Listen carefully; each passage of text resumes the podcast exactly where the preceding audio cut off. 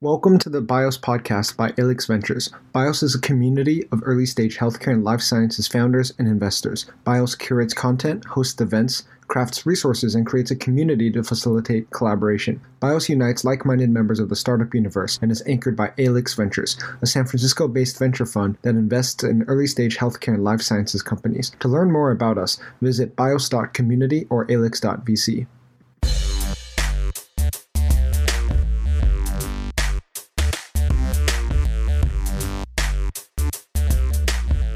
Shahram, my friend, thanks for joining us today in the BIOS podcast. We greatly appreciate you joining us and excited to host you.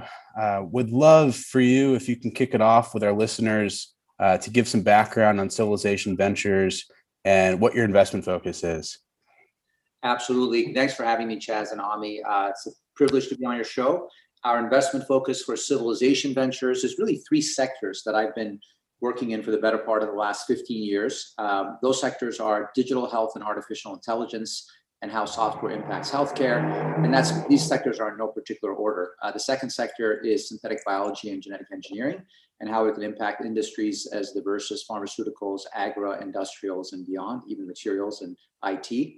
Uh, and the third category is genomics and diagnostics. So the revolution in genetic sequencing with the new uh, entrance of now the proteomics companies and how this impacts everything from non-invasive prenatal testing when you're still in the in the fetal stage all the way to uh, minimum residual disease for cancer detection or even screening for cancer. All these genomics and diagnostics related companies including obviously covid-19 tools as well fall into our uh, thesis uh, focus area. Fantastic. Um, and you started your career off as a lawyer banker and then explored really both sides of entrepreneurship as an early stage um, operator and founder before switching over to VC. Can you give us some color on your career arc for our listeners? Absolutely. I mean, to really, I think, understand the arc, as it were, of at least where I come from, it's important to go back even before that uh, to when I came to America as an immigrant at the age of eight. So my family escaped Iran shortly after the revolution uh, in 1982. We lived through the beginning of the Iran-Iraq War. Uh, but as a kind of a young person, I uh, experienced revolution. I experienced the war. We escaped through Afghanistan as they were going through their own civil war, and we ended up in Portland, Oregon, uh, which is just a wonderful place to be raised. And so.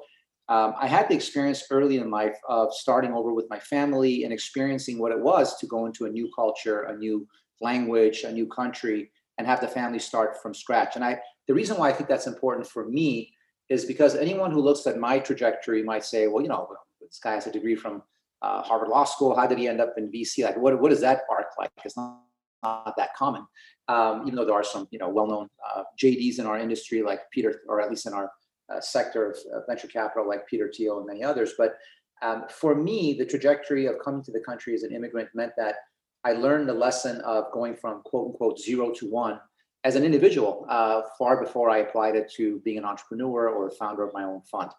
Uh, when you're an immigrant in the country, you, you know you literally don't speak the language. So I spent uh, recesses as a third grader, staying indoors and you know learning the English language, going through ESL. My father had to start all over, and neither of my parents went to college, so they, you know, he was a business person and he started over in a new country in a new business. And I saw him go through that and become very successful. And so that was always a role model for me as well. And fundamentally, that taught me the lesson of not letting other people tell me what I can and cannot do. Right. So I think that's a very important lesson in life and certainly an important one for an entrepreneur. Uh, not letting other people define who you are uh, and define what you can achieve. So just because you don't have a degree in, from college or a grad degree, or just because you happen to have a JD, doesn't mean you can't learn uh, an enormous amount about a certain domain. In my case, uh, genomics, biology, therapeutics, areas I've been working in for 15 years, and become an expert in it, uh, and become a successful entrepreneur and investor in that space. So the unorthodox background that I kind of have in some regards is um, has been the arc of my life um, to a certain extent, and I think learning those lessons as an immigrant, in my case, was the real foundation for what I'm doing today. Um, but of course, the, the, the, kind of the reason I went into genomics and biology has more to do with my passion for biology in particular. I think I was very fortunate growing up in Portland, Oregon, to go to excellent public schools, and we had just excellent uh, AP courses. And I remember very clearly uh, doing Drosophila experiments in high school and just thinking that it was so cool that you can actually influence the evolution of organisms. Uh, and when I wrote down my career path uh, in high school, I wrote down I think three three potential career paths. I wrote down. By the way, back then I had no idea what venture capital was, so that, that didn't make it on the top three. But I think I wrote down geneticist, doctor, or lawyer. Those are the three things that I wrote down. And when I went to Pomona College, which just an amazing experience. It's actually the same college that Jennifer Doudna went to, um, Nobel Prize winner for CRISPR. Um, when, when I went to Pomona College and I was a pre-med there, I realized I didn't enjoy lab work as much as I enjoyed other things. And I, and I learned a lot about kind of biology and chemistry, but didn't want to make that my career. That's when I decided that I wanted to go to law school. Probably that decision was influenced a lot by being a refugee and thinking about countries and governments and you know what made Iran, in my view, such an unsuccessful country when it comes to governance, and the U.S. a more successful country. Of course, under Trump, one could argue how successful we were, but I think we're we the very fact that we can be resilient to uh, unpopular or or certain leaders and still democracy continues, and countries like Iran or others might fall into dictatorship. That was something that I want to explore from an academic perspective. That's really the main reason I went to law school and I was very fortunate to go to a great school. But when I was in law school, I realized that I wanted to be an entrepreneur. Uh, and that lesson I remember very clearly was in a class that I took with Lawrence Lessig and Jonathan Zittrain called the High Tech Entrepreneur. It was actually the first year the class was being taught. At the time, Lawrence Lessig, um, you may recall, he was the special prosecutor for the Microsoft uh, case. Uh, he had he had just taken on that role as he was a professor at Harvard Law School, and he and Jonathan Zittrain was brand new, I think, to our faculty, and they had this course which was unlike anything else in the law school curriculum. Basically, they said, "Go start a company." This was in 1998, 99. I graduated in 99. This was the peak of the internet boom. So that was my introduction to kind of what is entrepreneurship. I teamed up with two classmates. We actually came up with a, a site to sell art and ended up kind of not pursuing it because we all graduated with hundreds of thousands of debt and had to start making money. But but and of course the dot com bubble burst very shortly thereafter. But I think at that point I knew that that's what I wanted to do, and it just took a few years to get there, Chaz. So in some ways the the mold was the cast was set early. But uh, as someone who financed my way through school and you know graduated with a non-trivial amount of uh, debt to uh, my educational institutions, I wanted to first make sure to pay those off before I took excessive risk um, and that's kind of why I spent the first seven years of my career in law and banking. Uh, again, very fortunate to have worked at Wilson Sonsini and Goldman Sachs, some of the uh, the greatest places you can work at uh, in law and banking, always servicing entrepreneurs, CEOs, CFOs, and working on building companies as a service provider. So that first seven years taught me a lot of the things that I think entrepreneurs may not be aware of when they're starting a company, which is you know how how not to get screwed on your term sheet, you know what does it mean to have vesting? All these little things that people that might be graduating with a phd or with an mba may not intuitively know. I was immersed in that early in my career. And then the stuff that i learned over the subsequent seven years and beyond was the domain expertise uh, and the operational expertise so I'll, I'll, kind of stop there but but basically the arc really began for me uh, much earlier than my work uh, professional life and it just taught me to draw kind of a straight line from where I am to where I want to go. And it doesn't matter if there's a few zigzags along the way or if I need to pay off my debt along the way and do some other things. But as long as you're focused on the end goal, I think you can get there. And that's how it's been for me. And you eventually chose Shahram to, to come over to the dark side, as they say, uh, and, and join the VC world. Um, what inspired that decision for you? Well, it's funny. So I, I, had a career as an entrepreneur for I think a substantial amount of time. I think you know probably entrepreneur years are like dog years, right? You you, you work one year as an entrepreneur it's kind of like seven years so i spent more than a decade uh, starting companies building companies was fortunate to have exits uh, in the healthcare and life sciences space so i i felt like i had done what i wanted to do as an entrepreneur the first company that i was fortunate to be an executive in as a, as a founding executive was a spinoff from stanford called uh, nextbio a genomics uh, data analytics company born in 2004 i was out, actually their first outside counsel uh, an advisor, and a year later I joined full time. Um, that really immersed me in the world of genomics before it was a, before it was cool. I would say this was shortly after the Human Genome Project, and um, so that was a wonderful experience. We sold the company to Illumina, and you know many of our top tier executives are now the leaders of companies like Grail and Illumina, and some of our investors are leading companies like Guardant and others. So we that was a wonderful, wonderful experience. Started another company after that uh, with two Harvard MD PhD classmates of mine uh, who actually happen to be brothers uh, called Argenx. And that company is now in phase two trials. So that's been a so far an 11 year journey. Uh, we started it in 2010. We've now raised $100 million and we're kind of uh, in the throes of our clinical trials and receiving some really compelling data. So, having spent a decade doing that, I realized uh, that the next thing I wanted to do would have to be something that I would be passionate about for 10 years, kind of the way I look at it in 10 year chunks, and would have to be something that would capitalize upon my particular skills, passion, and background. And for me, that was it's kind of funny. It was almost like positive illumination. I said, well, you know, the thing that I think I would like to start as an entrepreneur would be a fund because I had the experience raising capital from all the well-known biotech VC funds that you and I know, um, you know, from the MPMs to the Column Groups to Venbio and all these wonderful firms, OrbiMed. I pitched all of them when I was an entrepreneur, and the, the observation that I had was that first of all, they're kind of old, they're wonderful, they're extremely uh, intelligent, compelling, and uh, extraordinarily important for our ecosystem, but they're old school. And when I when I say old school, I mean they generally create companies from inside the venture funds, which means the founders are kind of peripheral executives in those companies, um, or they launch companies out of academia where the academic founders stay in academia. Um, but the model is not that founder centric; it's VC centric. And if you were trying to apply the tech model of entrepreneurship from the 90s and early 2000s to biotech, it actually didn't exist very few companies you can point to like StemCentrx, and I have a lot of respect for my friends who started found, uh, StemCentrx, like Scott Bill and others. That was really the exception to the rule. And I realized that the world had changed in the last five years. Funny enough, I actually moved to New York for a year to do the fundraising for my company Argenx, which is based in Manhattan. And when I came, that was in 2015. When I came back to the Bay Area in 2016, it was like there had been kind of a tectonic shift um, the stuff that I was doing for the prior decade, which was the founder centric model of raising capital on favorable terms for founders, where founders remain in control in software companies in genomics or therapeutics companies, that was now becoming more prevalent, or there was certainly many more entrepreneurs coming out of academia as PhDs that wanted to run their own companies, didn't want to cede control. And that actually is the norm in tech, uh, in software, the internet companies of the late 90s. That's that's kind of what all the founders look like. But in biology, that was never the case until very recently. And that coincided with me coming back to the Bay Area. So I moved and I, you know, bought my condo here in South Beach, SF, and I suddenly realized that South Park, literally down the street from me, had become the new, like, so it became the new Sand Hill Road. All the VCs had moved up here in that weird 12 month period. And I was like, wow, it's kind of interesting. This this idea of me starting a fund happens to coincide with uh, the emergence of the sectors that I've been working in as being more prominent sectors of founder centric companies.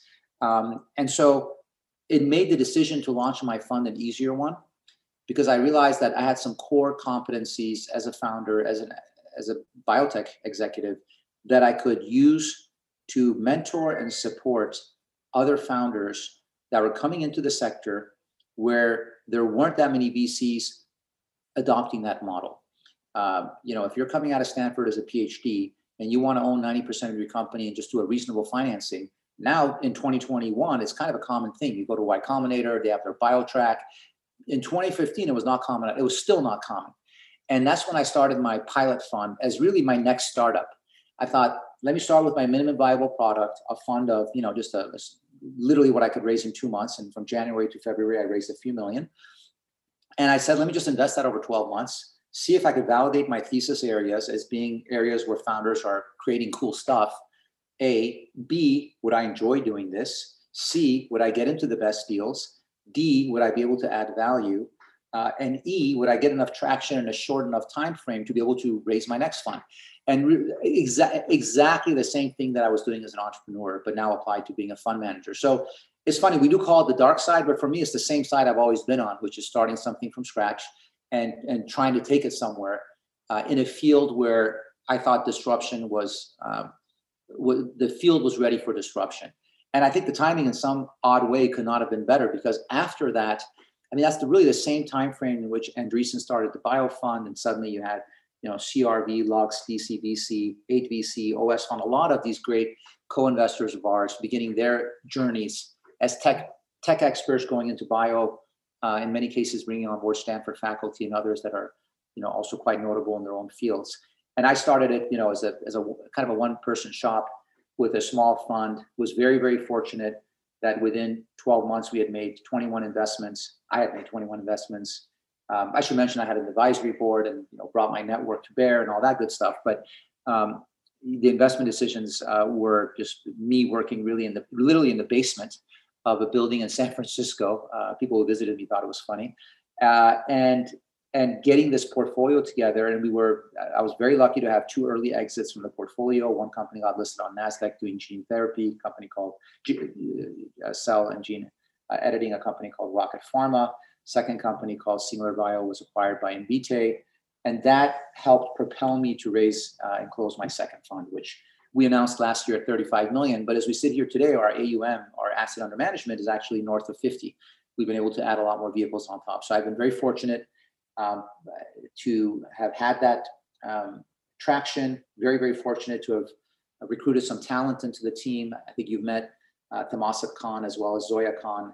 Uh, Tamasip is a PhD from Stanford, who's our vice president, uh, and Zoya, who has the same last name but has no relation to him. Khan is just a very popular last name in the world, it turns out. Uh, she came to us from Smack Health and was running a huge healthcare blog and is now our analyst. And that's really enabled me to scale and run faster. We're now looking at 2,000 deals a year. We, you know, go deep on these deals, look at all the literature, and it's not possible to do that as a one-man shop. So that's a very long-winded answer, Chas, to your question of how I got here. But it started as a journey in 2017 with a thesis around these uh, verticals that we invest in. Uh, of course, accelerated by things like CRISPR and AI and uh, microfluidics, et cetera. Um, and it, it resulted in us making some great investments and now doubling down. We now have 40 companies in our portfolio and growing. No, that's fantastic, Shahram. Thank you. Can you give us the overarching mission and inspiration behind Civilization Ventures? You invest in visionary founders that are leading the future of health tech and biology driven innovation. Can you tell us more about what that means to you? Yes, uh, I think we're in a new era in biology. I think uh, those of us who are in the sector realize that the kinds of innovations that uh, and companies that are being started, products that are being introduced in genomics, synthetic biology, digital health were not there five, ten years ago and are game changing for industries. And so we wanted to support that. Uh, and I think the enablers of success for this new movement of uh, entrepreneurs.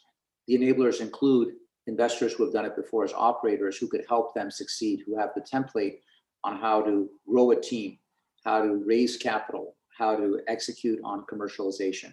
And given my background in that, I thought it was a natural place for me to be. And you invest across kind of four key main areas regenerative medicine, synthetic biology, diagnostics, and digital health. Um, how did you decide why these four? Uh, can you give us some more rhymes and reasons behind these? Great point. I mean, I guess there are really three core verticals, uh, as you said, synthetic biology and genetic engineering, digital health and AI, uh, genomics and diagnostics, and within those many subcategories like regenerative medicine, et cetera. I chose those because um, I thought that was the area where I had the most expertise. A, B, there was the strongest growth in those industries. They were emerging sectors in some ways. And C, it was not competitive with the entrenched VC players in the biotech world. And here I'm talking about the Arch, the flagships, the, the OrbiMeds, the Venrox, et cetera. I thought, you know, I, I don't want to be competing with them. Uh, and so, how do I choose a sector where I'm competitively differentiated, where I have an unfair advantage based on my individual background, and where there's also a lot of opportunities? And those were the sectors. And as far as those sectors go, I mean, I, I definitely think uh, differentiated compared to the old world VCs that we know, and exciting to see that the tech bio movement push these forward. Um, can you talk about kind of the theses that you've built in each of these areas? Sure, sure. It, it, again, it was very organic for me. Um, I, I've been working for a decade as an entrepreneur. The first company that I was a founding executive in was called NextBio out of Stanford.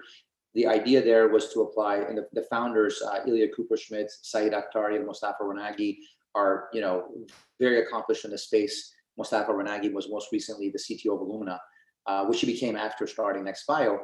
You know, being an early executive in that company taught me how to build something from zero to one in a sector that didn't have it. So in our case, we were building a search engine, a correlation engine to unify the world's genomic information and make it useful for researchers. There was no template for that. Ilya was the product manager who started from scratch.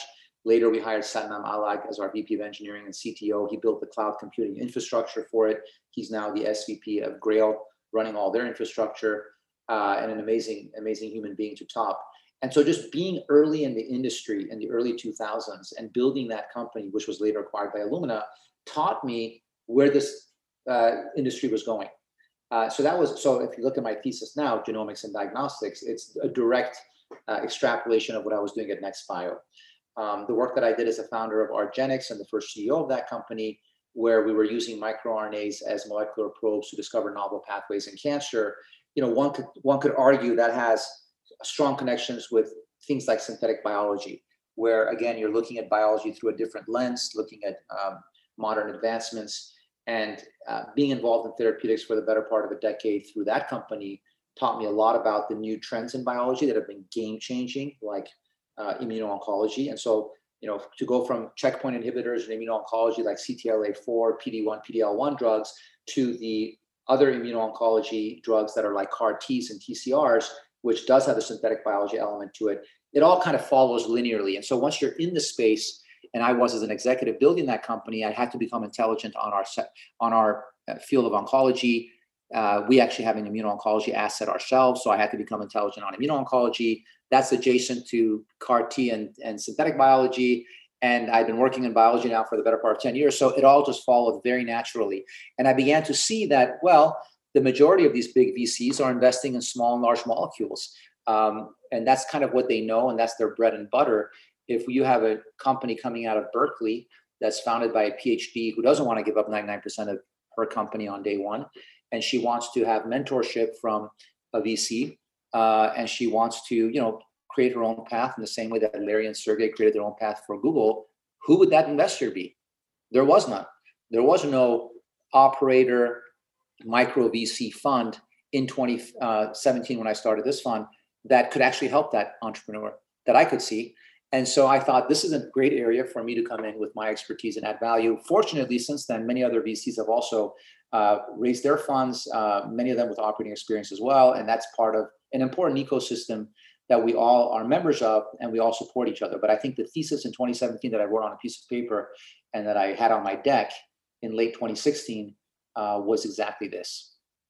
No, that's fantastic, Shahram. And you've given us a great background on, what Civilization Ventures does and your thesis here.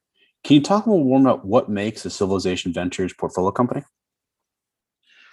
Well, we really focus on uh, the key drivers of success uh, as we view them. So it begins with the founder, right? She has to be someone who is uh, steeped in her domain, uh, that has deep expertise in what she's doing um, she has to have that grit, that kind of fire in the belly that I think sets uh, successful entrepreneurs apart from the average person walking the street. You know, it's glamorous before you've done it.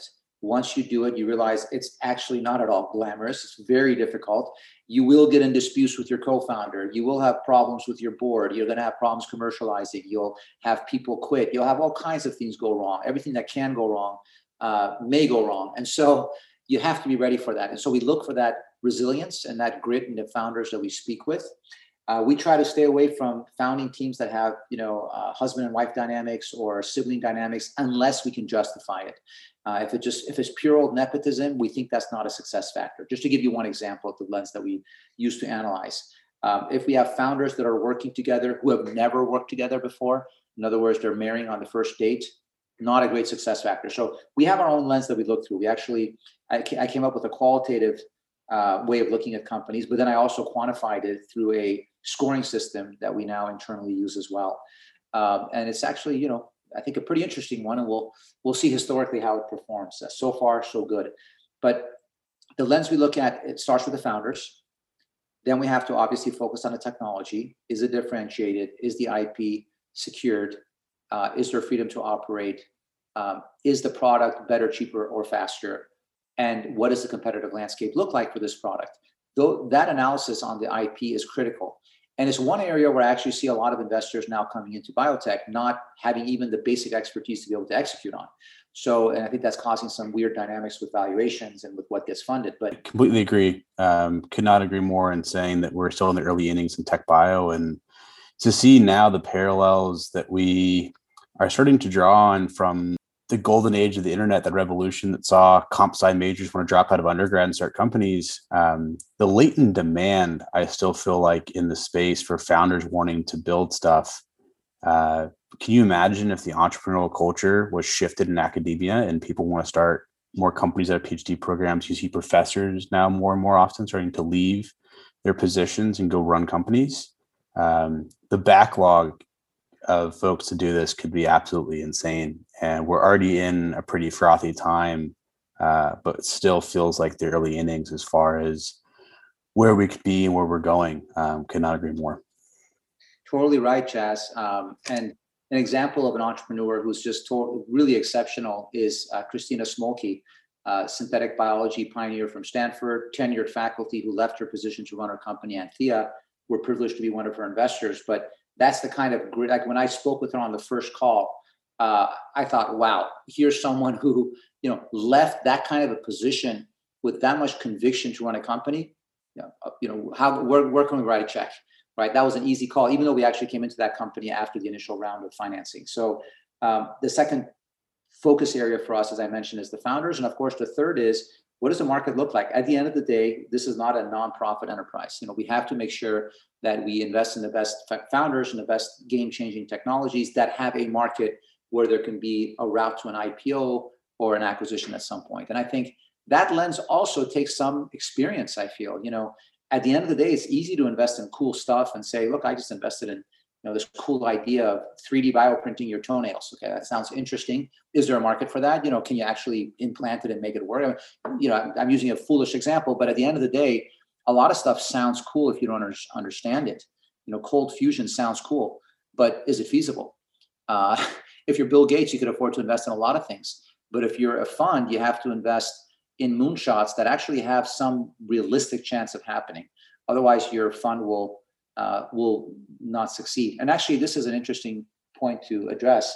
Venture funds, on average, lose money, and it's because they don't do the basics. Uh, they don't have the expertise to analyze the companies they're looking at. They are enamored with the idea of investing in cool stuff without even thinking about the exit opportunity for these companies. They are not sensitive to valuation, um, and they oftentimes ignore founder dynamics because they've never been a founder. Uh, and so, hopefully, hopefully, some of the scar tissue that I have uh, will enable us to uh, make some good decisions and and really support some great entrepreneurs as we have.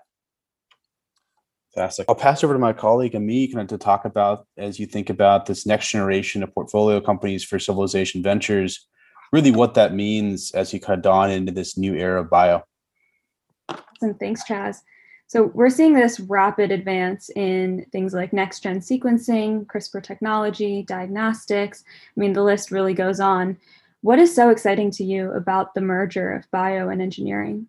You know, this is a really interesting topic. And I think um, I, I do feel like a lot of the dialogue in the uh, among the crop of tech investors that are now in bio is dominated by the by, by the idea of engineering being applied to biology. And and i have nothing against that whatsoever but i don't mind being a little controversial and saying that you know like some of our most important investments aren't predicated on ai they're you know they're they're using new chemistry they're using new biology they're using and in fact, I called the sector that I was planning on investing in new biology in 2017. I realized I was the only one calling it that. So I just started calling it synthetic biology, but now people are calling it tech bio. I think there are a lot of terms you could use, but at the end of the day, engineering is a very important component of it.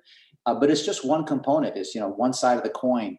Uh, there are companies that are entirely based on engineering. For example, chemoinformatics, bioinformatics companies where you're designing uh, you know peptides or large molecules or small molecules based on AI or in some cases even uh, quantum algorithms, which we have we had a portfolio company in that category as well.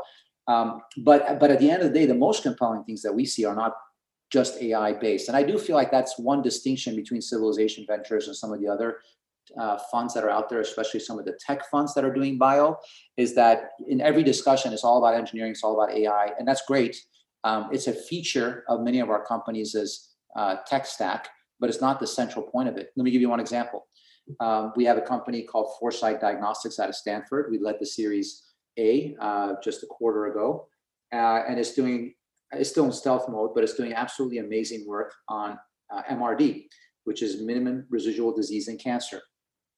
this is something that I've unfortunately had some experience with myself. My father just went through bladder cancer uh, and had his uh, bladder removed through what's called a radical cystectomy. And now the question, post-operatively, is whether he should be on adjuvant therapy. In this case, checkpoint inhibitors like Opdivo. Uh, or, and really, one of the gating items for that analysis is does he have minimum residual disease? The bladder is not there. That they remove the in this type of surgery, they remove the bladder, the prostate, the lymph nodes, all in that area. But maybe the cancer metastasized to some distal site, like another lymph node. And so, before I could give my father advice on whether he should go on uh, a drug that costs $150,000 a year, at this point not really even reimbursed by Medicare for this indication, and, and suffer another year at the age of 80 of, of the adverse effects of these drugs, I need to know does he have residual disease? Otherwise, what's the point? And so those tools aren't out there right now for bladder cancer.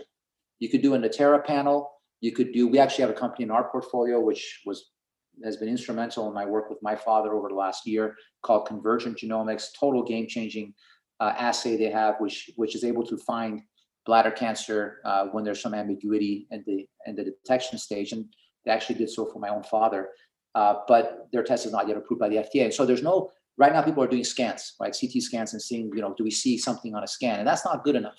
That's not nearly sensitive enough. And so that's what we invest in. We invest in technologies that have uh, practical applications to changing people's lives for the better. And, it, and they bring together all these things. So Foresight Diagnostics, the company that I mentioned, doing MRD for uh, lymphomas, they use software and, and, and, informatics and all kinds of advanced tools. They use chemistry.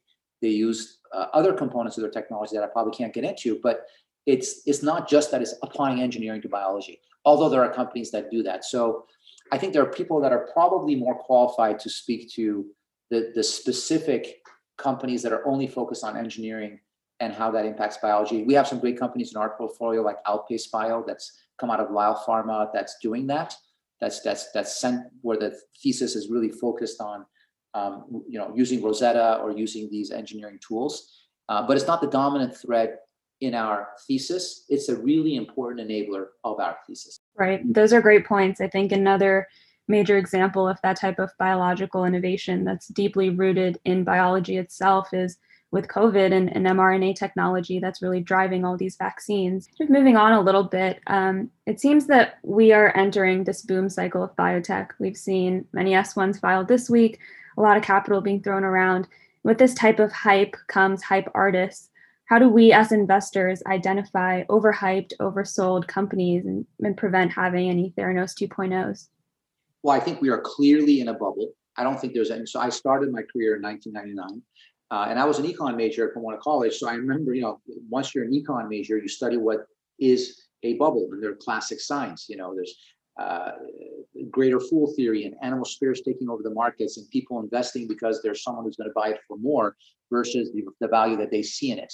And I hate to say something controversial, but you know, I think is it called NFTs or NFX? I forgot what's, what the term is for these NFTs. Uh, yeah, NFTs. These it's outside of my domain, so you'll excuse my ignorance. But these these you know basically uh, J- JPEG files, whatever that people are paying crazy amount of money for. That's that's like buying Beanie Babies back in the '80s or tulips in the Dutch uh, uh, bubble uh, centuries ago. It just doesn't make sense unless that person is a wonderful artist and is something you're going to hang on your wall or maybe trade with your friends. I think at the end of the day, if you're buying something because you think someone will just buy it from you at a greater price out of their ignorance or their their animal spirits, then that's kind of speculative. And you're seeing that now in biology. You're seeing it in, and, and by the way, it's easy to detect. If you see a company that's valued at three or four billion dollars and they don't have a working product and they're claiming to do something which they haven't demonstrated they can do, and they have zero revenues, that's probably not a great investment. Uh, you know, it, it, they could become the next Illumina. More likely, they won't.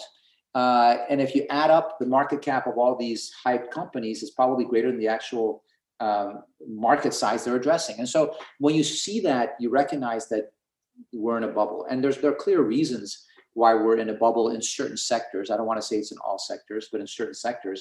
The reasons are there's nowhere else for capital to go. Interest rates are at zero. Essentially, in some countries in Europe, elsewhere, they're in negative territory when you take into account inflation. And so, you know, rich people have nowhere to put their money, and institutional funds have nowhere to put their money. They have to pile it in, and there's a lot of hype around cool technologies, and and so it, it you know drives up the price. Um, we have to be very careful as investors that we don't partake in that because it's it's all cool in the moment to get into a deal when there's FOMO and the valuation goes from 10 million on Thursday to 20 million on Tuesday of the next week because Y Combinator taught that company to do precision pricing of their safes. But as an investor, you're going to look really bad when the music stops and you have to sit on a chair and there's nowhere to sit because that was just a stupid decision. And so we try to be very disciplined about that. Um, our check sizes will reflect what we think is the uh, the nature of the tech of the company, its chances of success, and the valuation. Uh, at the end of the day, valuation is very important. Uh, and I think some entrepreneurs, I do have to say, may be making a mistake in optimizing only for valuation at the expense of the type of capital they're taking in. The most important determinant of a success of success for uh, an entrepreneur when it comes to their board and their investor base is who is that investor? it's not the most important determinant of success period but in terms of their selection of investors you know who that person is what that person has done before what value they can add should be the central question they're asking definitely we're living in a very unique time right now would would love to kind of close off the podcast with some rapid fire questions sure. kicking it off as we come to a close kind of start to reflect on on this podcast as both a successful founder and now investor what advice would you give to early stage founders who are starting off or thinking of starting companies in life sciences? I would say first and foremost, focus on your unfair advantage. You have to be able to look in the mirror and ask yourself what it is about you or your technology which sets you apart and will be defensible for the next 10 years. Uh, you have to look to where the puck is moving, not where the puck is today, as Wayne Gretzky would say, and for those that follow hockey. And uh, I think too many founders don't do that. Uh, they have incremental improvements in their products over the current standard of uh, care or the current uh, dominant players in the markets they're entering, and they think that being incremental is good enough, and it's not. You have to be 10x better or 100x better. So that's that's one thing that I would ask them to consider. Two, I think being a founder, you know, being a CEO, et cetera, it's it's it's not if you think if you're doing it to be glamorous or to put that on your resume, you're definitely doing it for the wrong reasons. Uh, you are you should always be doing what you think you have a differentiated advantage in. What is your competitive advantage and what do you enjoy? So I would tell founders to follow their passion. If you're starting a company or joining an early stage startup, it's going to take a toll on your life. You're going to probably, you know, delay things like starting a family, buying a house, etc. And you should think about that. You should think about the cost of that to your life, and you should only do it if you know you can't not do it that was always the case for me. Uh, I when I started a company or joined an early stage company, I did it because I knew it was the only thing that I'd be happy doing, essentially. Uh, and I realized that I had to do that to fulfill my own mission in life. And if it's not that compelling for you, you won't be able to stick it through in the tough times. Shahram, as, as we look forward here, can you describe 2015 biotech? Where, where will we be? I think 2050 biotech, that's what is that, uh, you know, 30 years into the future. Um, it's interesting. I was thinking about this again in the context of my own father's recent uh, journey with cancer. Like, I don't think we're going to be giving people indiscriminate chemotherapy that wipes out their whole system and kind of destroys them for six months so that they can have a shot at, you know, uh, survival. I think things are going to be much more targeted. I think um, we'll have. I think we'll have a cancer vaccine. I think there will be ways of preventing disease which don't exist today. I think Alzheimer's will be solved. I think many of the things that are plaguing us today, I don't think will be issues in 2050. Uh, I think that the issues in 2050, if I can use my crystal ball, which I'm sure is going to be inaccurate, will revolve around a lot of different things. Um, I think sustainability of the, of the planet will be a big issue. It's not clear to me that the technologies we're seeing today will be capable of keeping up with the waste and pollution and destruction of the planet, which is happening. Uh, it's not clear to me that the existing pollution that's out there will be, or plastic in the oceans is something that we can readily clean up, much less the pollution that will exist 20 years from now. It's not clear to me that we, as an advanced country that hasn't been able to even keep our own uh, environment as clean as it should be, will have the right to dictate to other countries that are developing what they can do. That's going to cause a lot of tensions. Uh, and I think there will be enormous issues of equity around biology. Um, for example, uh, the, the one area where I think ML and AI will have deep impact will be in genetic engineering uh, optimization. And I think the babies born in 2050 will look pretty different in terms of uh, how they could be optimized than the babies born today.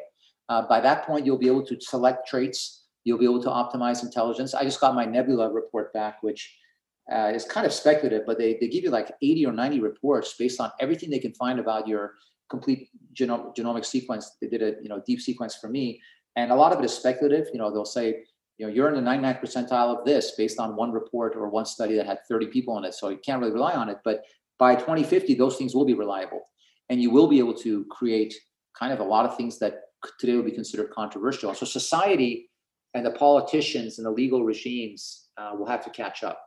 And if, if it turns out that by 2050, the wealthiest Americans are able to engineer the smartest kids and the best athletes or whatever traits they want, that's going to create enormous issues of equity. And at that point, the government will have an important role to play to level the playing field, right? So I think there will be all kinds of issues on the table that will extrapolate the inequities we see today in an, in an uh, exponential way that we have to get in front of. And I actually hope that in the next chapter of my career beyond venture, I can have some role in that as well. With that in mind, do you have any calls for startups? We're always so it's funny because we just talked about 2050. You know, we don't it'd be very difficult for us to invest in a startup today that's going to do something in the year 2050 because again, our time horizon is, you know, 10 to 12 years. Uh, as venture capitalists, and it's possible that we invest in the next Microsoft of genetic engineering, um, and 30 years from now they're still around but at the end of the day our horizon is a little bit shorter. So i would say that my call for startups is let's look to where, where we're going to be in the next 10 years and figure out how we can optimize things like cancer detection to you know anyone who goes through cancer treatment i would like to see them have a test post operation that tells you an, an, an mrd minimum residual disease test that tells you exactly uh, whether or not you have cancer still in your system of course, Grail and Thrive and others are doing a great job of using methylation markers and ML to come up with screening tests, and even those should be optimized. So I think that we will cure many more people of cancer by preventing it and catching it earlier. Uh, and I would like more startups to focus on that. Uh, we already see a lot, but we could, could always use more. Uh, and I think I would love to see startups use AI, ML, and other tools to figure out the right microorganisms that could eat all the plastics in the oceans and the microplastics and create a, a non-hazardous byproduct from that. Like that would be something that I'd love to invest in. Once again, I'm sorry to hear about your, your father and wish him a, a quick recovery on the mend there. Um, and hopefully work from your portfolio companies and others can, can help him uh, get on track in that sense. Uh, and thanks for coming on the show here and sharing your insights with us. We appreciate your time, your background with Civilization Ventures. It's an exciting organization that I hope that a lot of founders listening to our podcast will reach out to you and take you up on uh, a, coffee or something in the meantime when we're back in this real world environment. Um, any closing thoughts? Thank you very much. No, uh, thanks for asking that final question. Please, if you're out there as an entrepreneur and you're looking to uh, be backed by a team that's passionate about science and looking to help you succeed, uh, feel free to reach out to us. The, the best email to use would be info, I-N-F-O, at civilizationventures.com. You could also follow me on Twitter at Shahram SN. So at S H A H R A M as in Mary S N is my Twitter handle, or at Civilization VC is our funds handle. And uh, we look forward to interacting with the next generation of leaders. Thank you for listening to the BIOS podcast. If you enjoyed it, please leave a review on your favorite podcasting platform. For more content, please visit bios.community or alix.vc.